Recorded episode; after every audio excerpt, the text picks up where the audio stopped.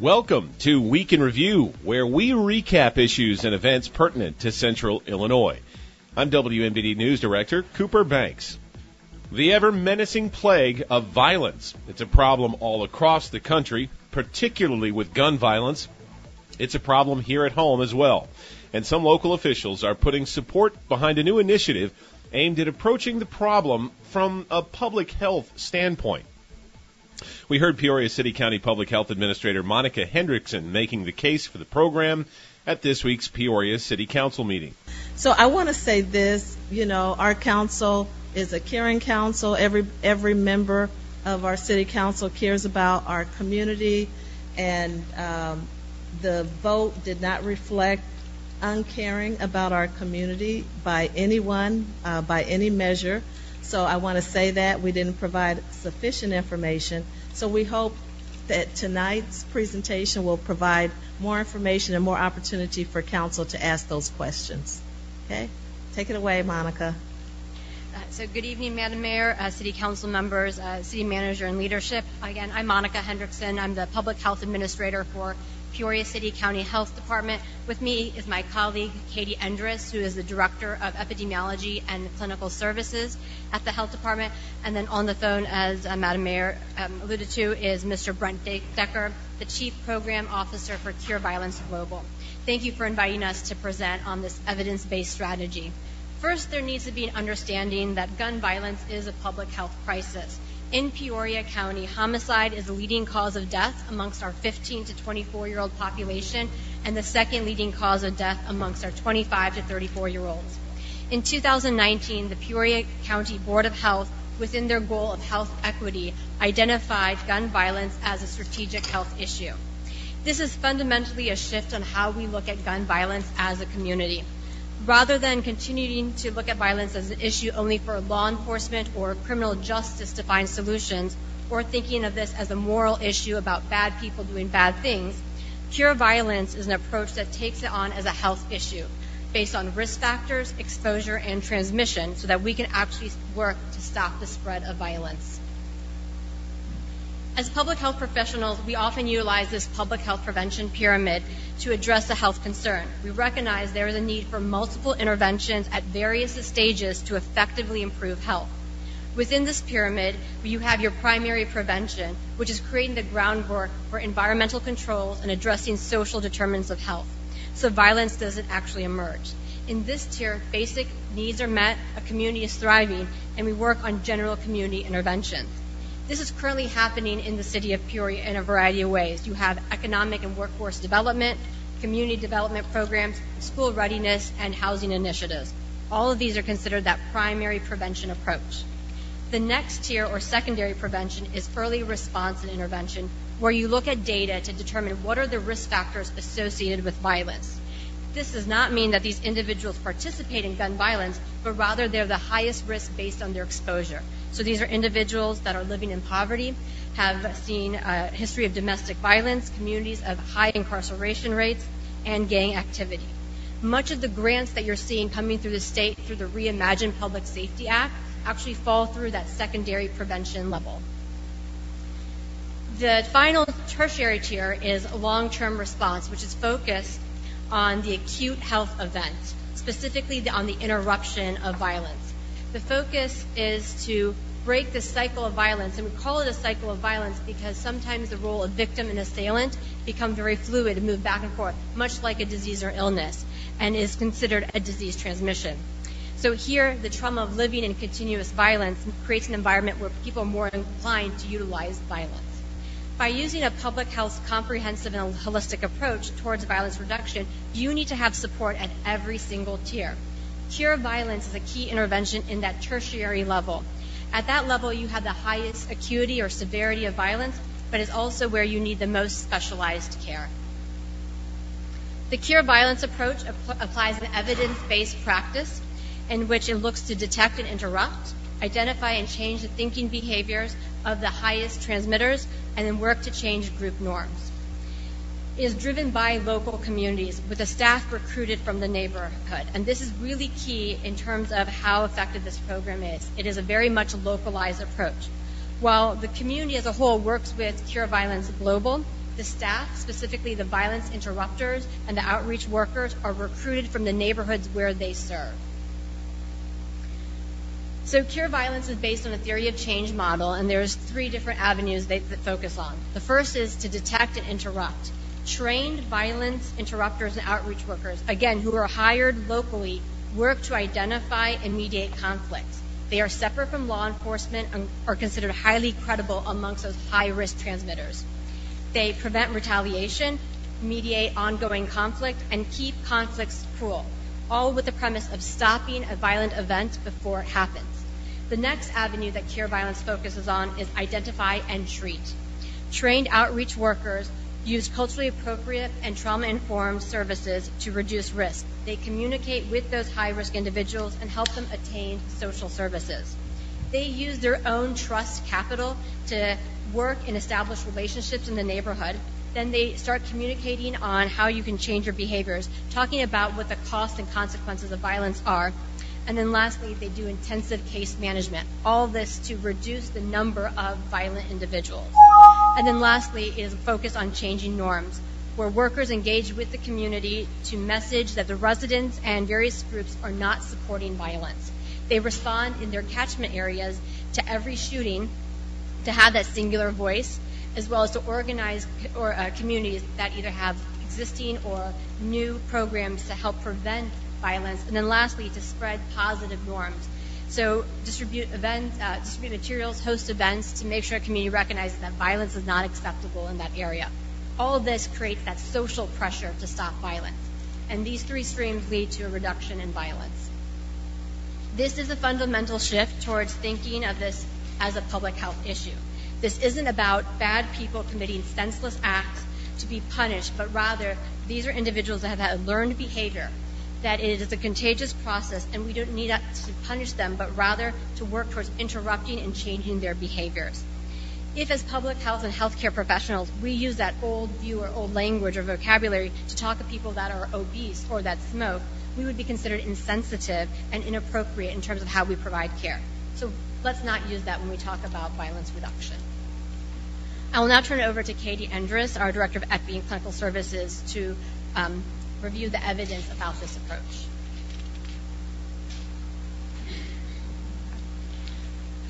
So, Cure Violence has reduced shootings and killings between 30 and 70 percent in some of the hardest hit communities in the United States and Latin America.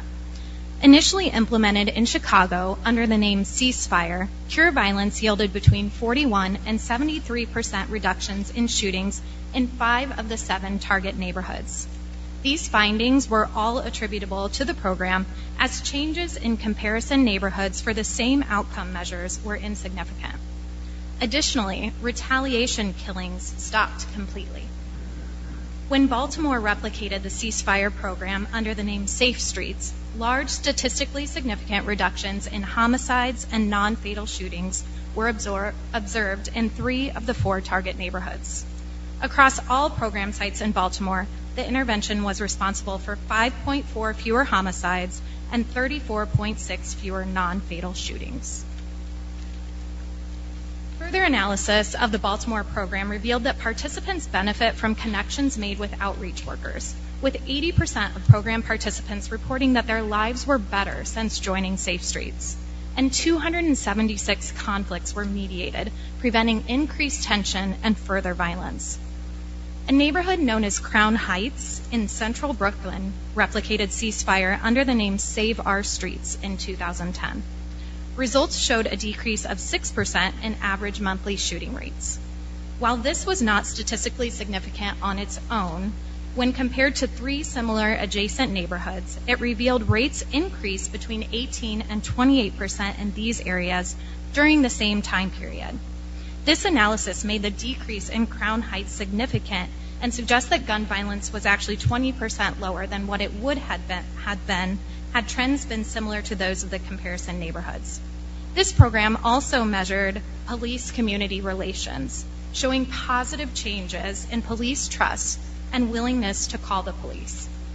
North Philadelphia then replicated the ceasefire model in 2012 Each of the three target areas where the program was implemented experienced significant shooting reductions of 2.4 per month. So Benjamin Franklin coined the phrase, an ounce of prevention is worth a pound of cure.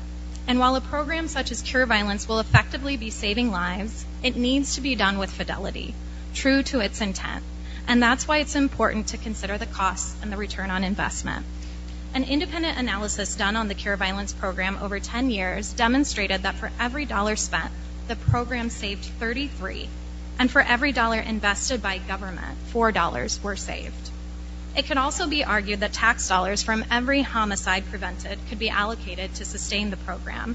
As a report published by the National Institute of Criminal Justice Reform calculated that each homicide in Stockton, California cost taxpayers approximately $2.5 million between crime scene response, hospitals and rehabilitation, and criminal justice expenses. The program cost roughly $25,000 in American Rescue Plan money for Peoria. Millions of Americans continue to watch closely as members of an investigative subcommittee in Congress present evidence suggesting very serious accusations against former President Donald Trump and others in connection with the January 6, 2021 U.S. Capitol attack.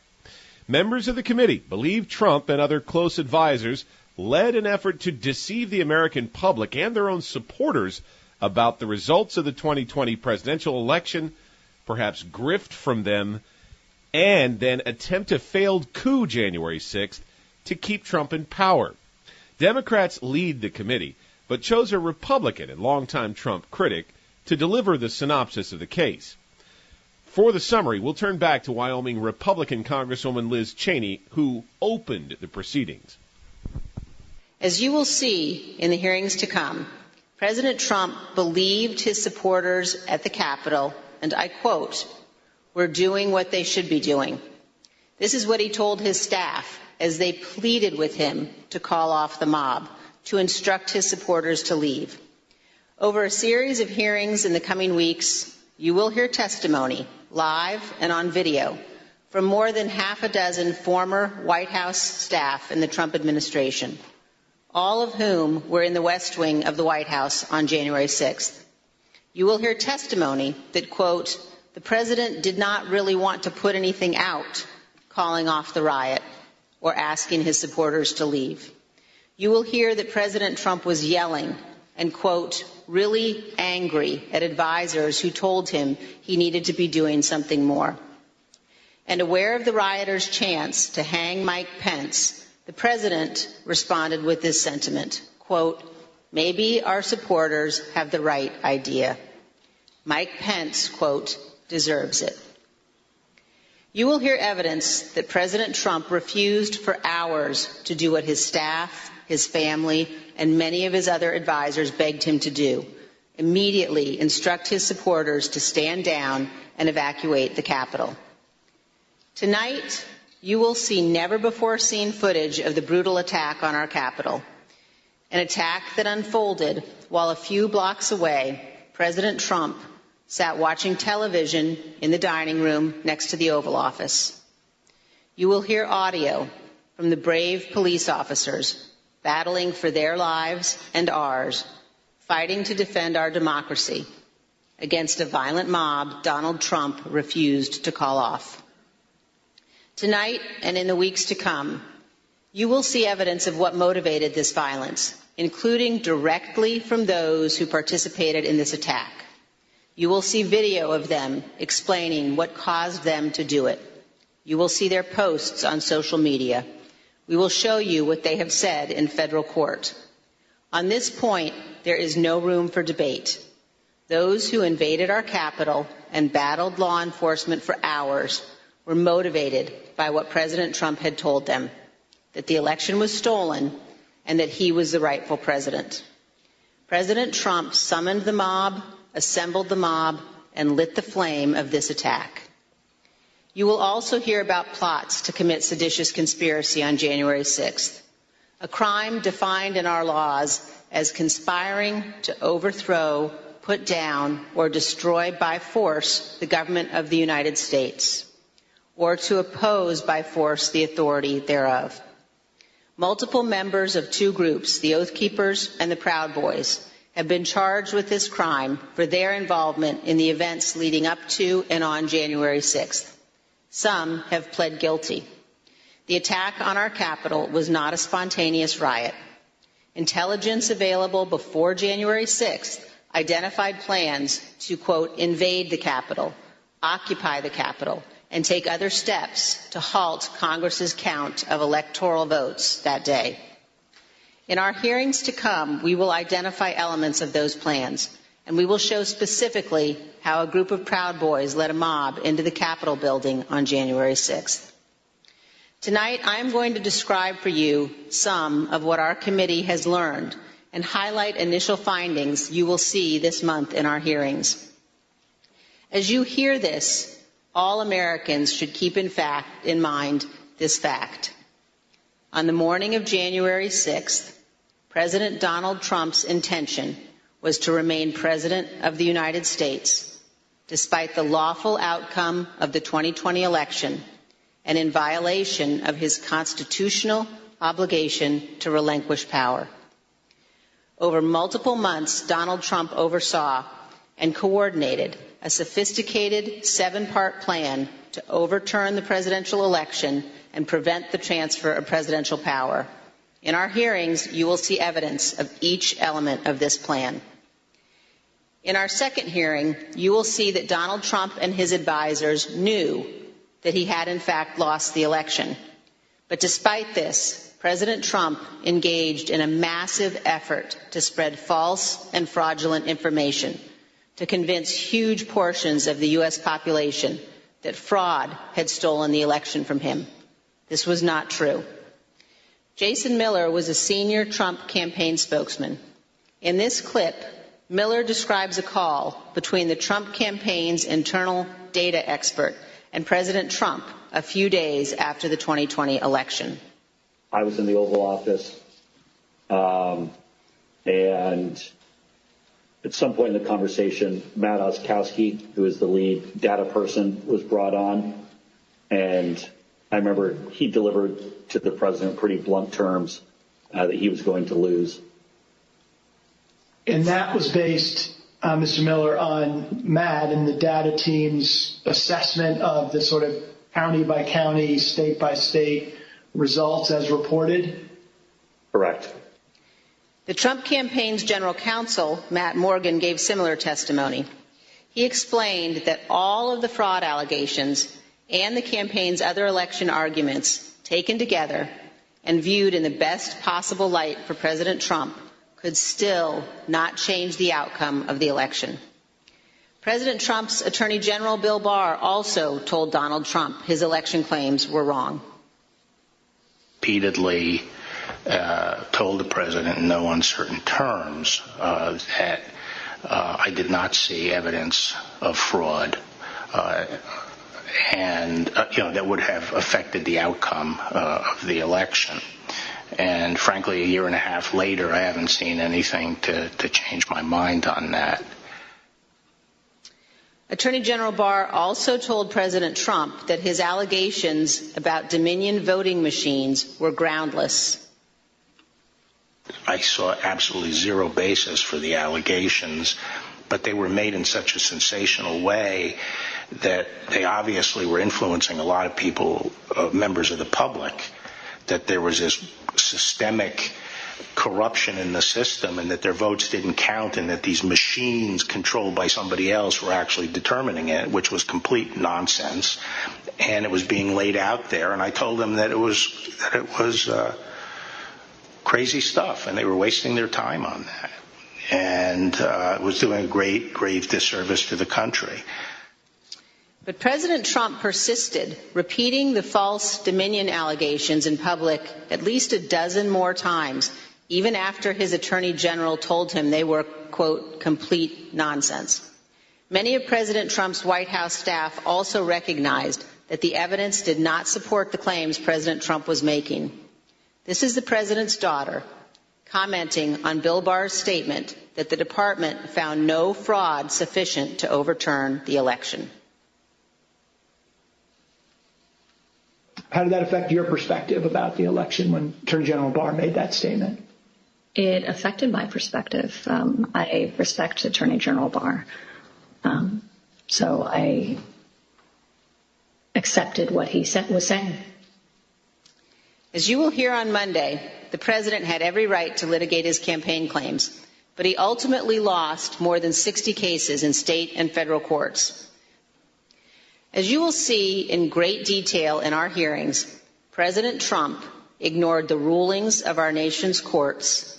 He ignored his own campaign leadership, his White House staff, many Republican state officials. He ignored the Department of Justice and the Department of Homeland Security.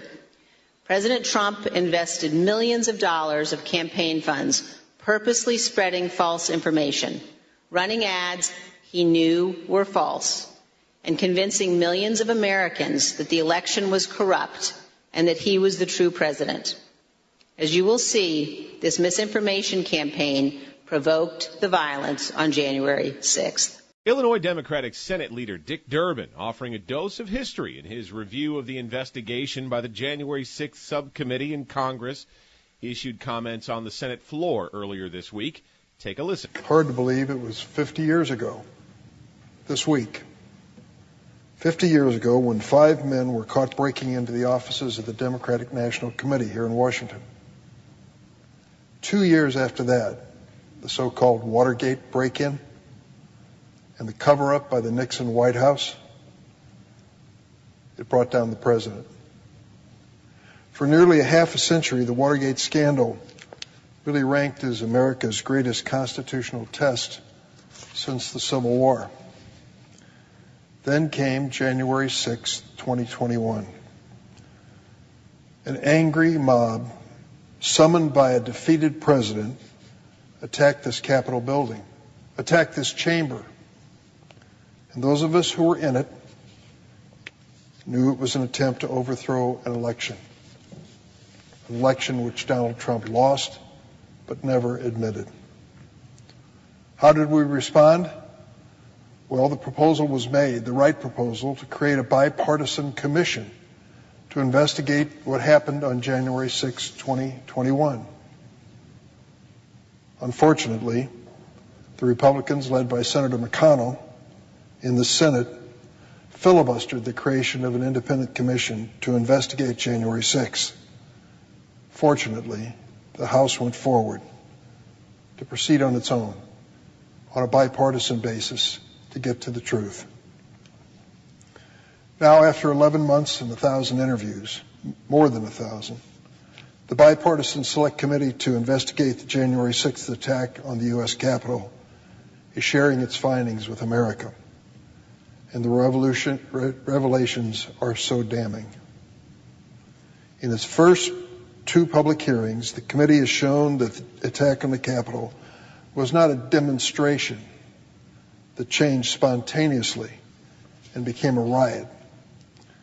The attack on our nation's capital, the attack on this chamber, was the result of a plan.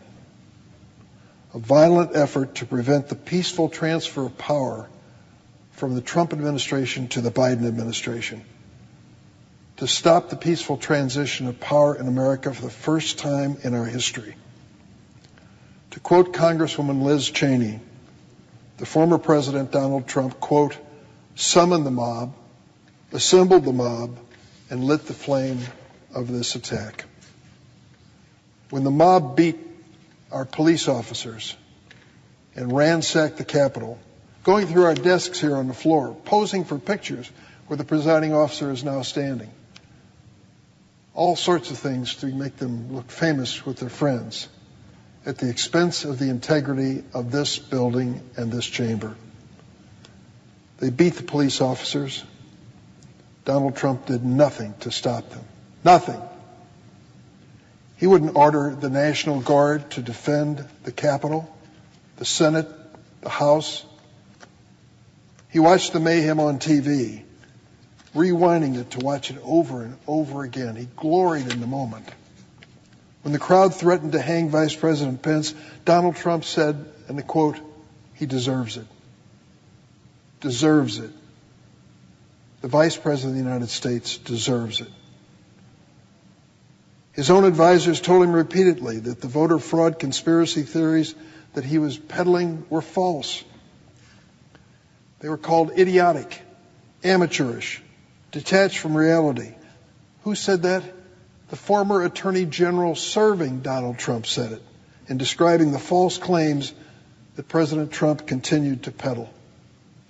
Donald Trump was told the truth over and over again, and yet he continued to push his deadly big lie.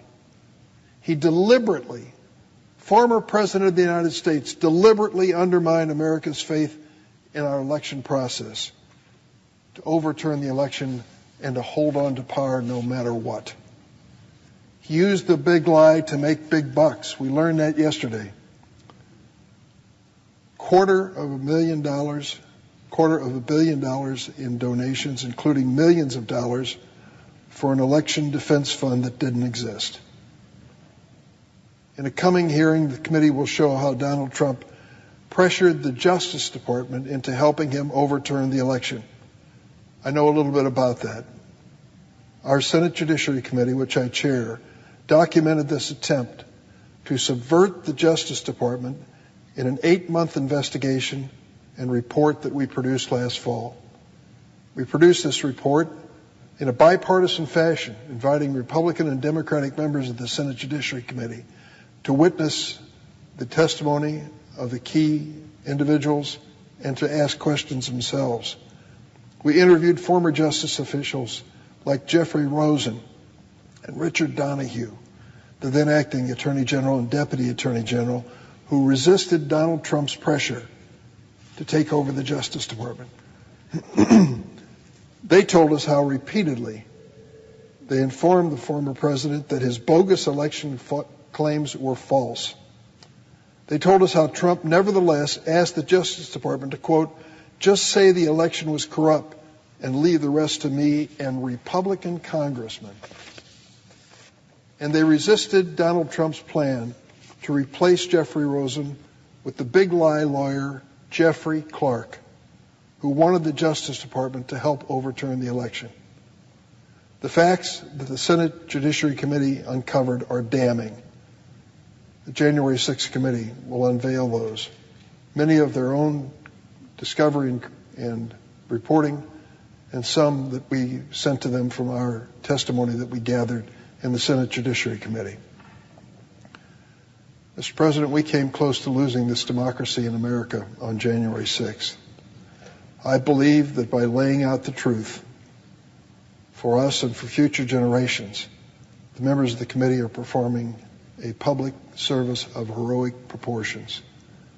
It is sad, sad that given an opportunity of a bipartisan commission, just as we had with 9-11, that the Senate Republicans stopped it.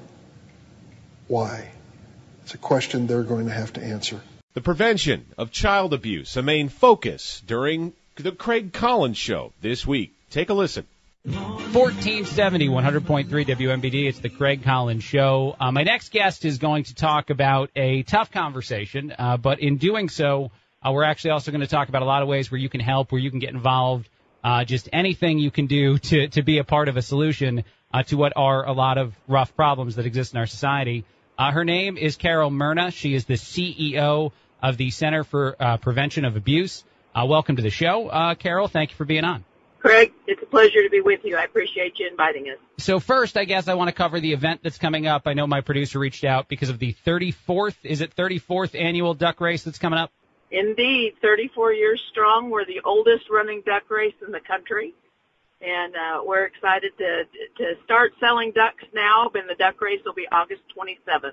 I love that there's a countdown on the website 74 days, 7 hours, 23 minutes, and 11, 10 seconds uh, until the ducks actually get into the water and start racing.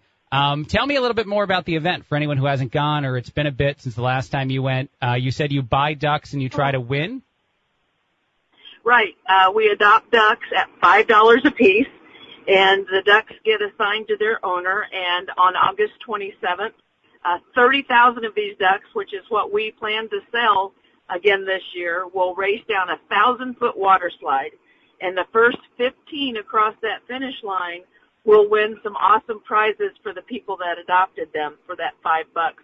Top prize this year is ten thousand dollars in cash. Wow. Uh, second prize five thousand dollars. Uh, we've got a jewelry package from Bremer's. We've got um, three rounds of Cub tickets. We've just got all sorts of fantastic things um, to to honor those folks that donate uh, and help bring peace uh, to the survivors that we care for at the center. Yeah. Um, and it's five dollars a time. So let's talk about that. Let's talk about the work that the Center for Prevention of Abuse does. It's not specific if anyone is listening and thinking, oh, is this child abuse? Is this domestic abuse? It is anyone that is a victim of abuse. What do you guys do uh, in the process of trying to help someone heal? Well, the first thing is, um, if anyone is a survivor and is listening, we, we always want to start with saying, we believe you and we're here for you. Um, we're here to start the conversation and hopefully help find a pathway to recovery. Um, we're 100% client centered and we want to make sure that people get what they need to be able to find that sense of safety and sense of peace. So we're a large agency. Uh, we, we have about 125 staff in six different locations and our, our core responsibilities are domestic violence, which is how we started, uh, and sexual assault, also a core responsibility, human trafficking, elder abuse, abuse of adults living with disabilities, and it just goes on and on. We have a, a very large therapy department with almost a dozen master's level therapists that we care for people, and a, a giant prevention education department that tries to help stop abuse before it starts. One of the key things that I want to say is that everything that we do and what we provide for survivors is 100% free, free of charge, and confidential. Wow. Um, yeah, obviously incredibly important because help is a necessary component, I think, to, to getting over something, to uh, maybe not even getting over being the right word, but uh, uh, moving past, moving on from uh, the pain, the, the difficulty that would be uh, going through any kind of abuse in your life. And so if you can't afford it, uh, tremendously important. Uh, if you don't mind, I want to pivot to something that's been in the news uh, the last couple weeks, and we didn't prep for this conversation, and I don't want you to weigh in on whether or not you think Johnny Depp or Amber Heard or anyone is telling the truth. Uh, what I wonder, though, is another conversation that's emerged recently. Um, Amber Heard's legal team has said that this was a major step back for people who are victims of abuse. Uh, and you just said something a moment ago. You said, we believe you uh, as a core component uh, to speaking to the victims of abuse of any kind. One of the biggest challenges in the world of someone who is a victim of abuse is proving it. Uh, and again, just using the context of that conversation that's out there uh, in the world in pop culture, but not necessarily weighing in on it. Uh, what are your opinions of the idea that we have a, a nuanced, maybe world uh, where doubt, where belief, where all of these things come into the picture so significantly, as they probably always have, uh, in the world of abuse and also, I guess, holding those accountable? Well, domestic violence and other forms of abuse were far too long um, seen as a lesser offense. Um, it has frequently been treated as a private matter.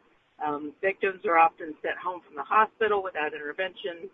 Um, children were left to suffer in silence. So whatever we can do to be client-centered, um, we're not the court system. We're not law enforcement. We can connect and partner with those folks. But our job is to make sure that we take care of people who come to us because they have been victimized, because they're Yeah. survivors of abuse. And um, uh, we're always there to listen. We're always there to never judge. Um, it's never to bring doubt to what we're being told. Um, so we're just there to help provide. And I think that provides a sense of comfort to people Yes. um, to know that they come and have that conversation. Um, you know, we would never want what used to happen before there was a cultural shift, and there was a cultural shift because um, you, t- people to come to terms with what was happening to them from an abuse standpoint. Many times it was somebody had to die, um, and and we never want to get to that point. We want to make sure that people have a place to go. Everyone deserves safety. Everyone deserves to live a life of peace. Uh, if there aren't documents from doctors, it becomes your word against another person's word, uh, which is a difficult matter in the world of the, the legal um, uh, world of all this. Uh, so I guess I just wanted to reinforce that. And as you stated a second ago, you're not involved in that part beyond uh, adding um, some recommendations on where to go. You're really about healing uh, those who have been through a difficult time. We do provide orders of protection um, to to survivors, and we have three orders of protection offices, um, and we do help people with that process. But we never make a judgment call. And truly, we've come a long way, but you always run into that that fear, that sense of I am the only one, just like you said. But you know, there are statistics that are just alarming. Yeah. One in three women, one in four men will experience domestic violence in their lifetime. Um, one in four victims of human trafficking as a child. So, I mean, Wow. we could go on and on. Six women will be victims of sexual assault in their lifetime. One in 33 men will experience sexual assault. So, we know that it happens frequently, all too frequently, and it casts a long shadow. Um, we know that they, that abuse like this um, creates deep scars, um, and we want to make sure that the true extent of the pain is recognized, and whatever we can do to help um, find some peace from that, uh, we want to be there for that person. Yeah. And, so and we we serve we serve about six thousand people a year Wow. just in Central Illinois. So we know that people know where we're at, but we also know that this is a grossly underreported issue. Yes. So that there are many crimes of interpersonal violence that aren't reported. Um, and if even if law enforcement aren't involved, we want people to have that comfort level to know that we're available. And we have a crisis hotline that's available 24 hours a day, seven days a week. And it's somebody in Peoria um, that's going to help you walk through whatever it is you're going through. Um, and people are welcome to call at any time. Yeah, and just uh, um, I will reiterate again. I think it is important for anyone listening uh, that feels as though maybe they're their only one, or, or maybe it's somehow their fault. That just picking up the phone and making that phone call uh, will hopefully um, start the process of understanding how utterly untrue uh, that um, more often than not, uh, very, very in almost every single case, uh, true it is that that is not it's not your fault, uh, and you are certainly not alone uh, in any of this. Uh, before I let you go, just real quick, I know there's ways to volunteer for the organization, uh, and then of course maybe we mention one more time uh, the duck race. Uh, but how do people get involved if they want to help out? Well, there's a variety of ways. You know, word of mouth is, is terribly important for us. Everyone knows somebody that's a victim of abuse. So being able to find that comfort level of saying, I care about you, uh, here's a resource for you, whether it's a friend, a neighbor, a colleague, um, we want people to have that comfort level to do that. They can reach out to us. They can uh, go to our website for more information about how to get help for somebody else, how to get help for themselves, or just to get an education. Um, we have very serious needs. You know, the increase in gas prices and electric costs and all that, we're not immune from that. So monetary donations, physical donations like food for our food pantries, um, and then most certainly um, buying ducks for the duck race. The duck race is our signature fundraiser, and people can go to duckracepeoria.com and they can purchase their ducks there, or they can meet us at the. So we hope people visit duckracepeoria.com, take a look at it, get some ducks, and get in the race. Yeah, and then just a couple other things. You mentioned your social media page, facebook.com slash Center for Prevention of Abuse is where you can go to follow a lot of the social media posts there. Uh, you mentioned the crisis hotline, 1-800-559-SAFE, uh, 1-800-559-7233 uh, to connect with someone from the Center for Prevention of Abuse. That does it for this edition of Week in Review. I'm Cooper Banks from the WMBD Newsroom.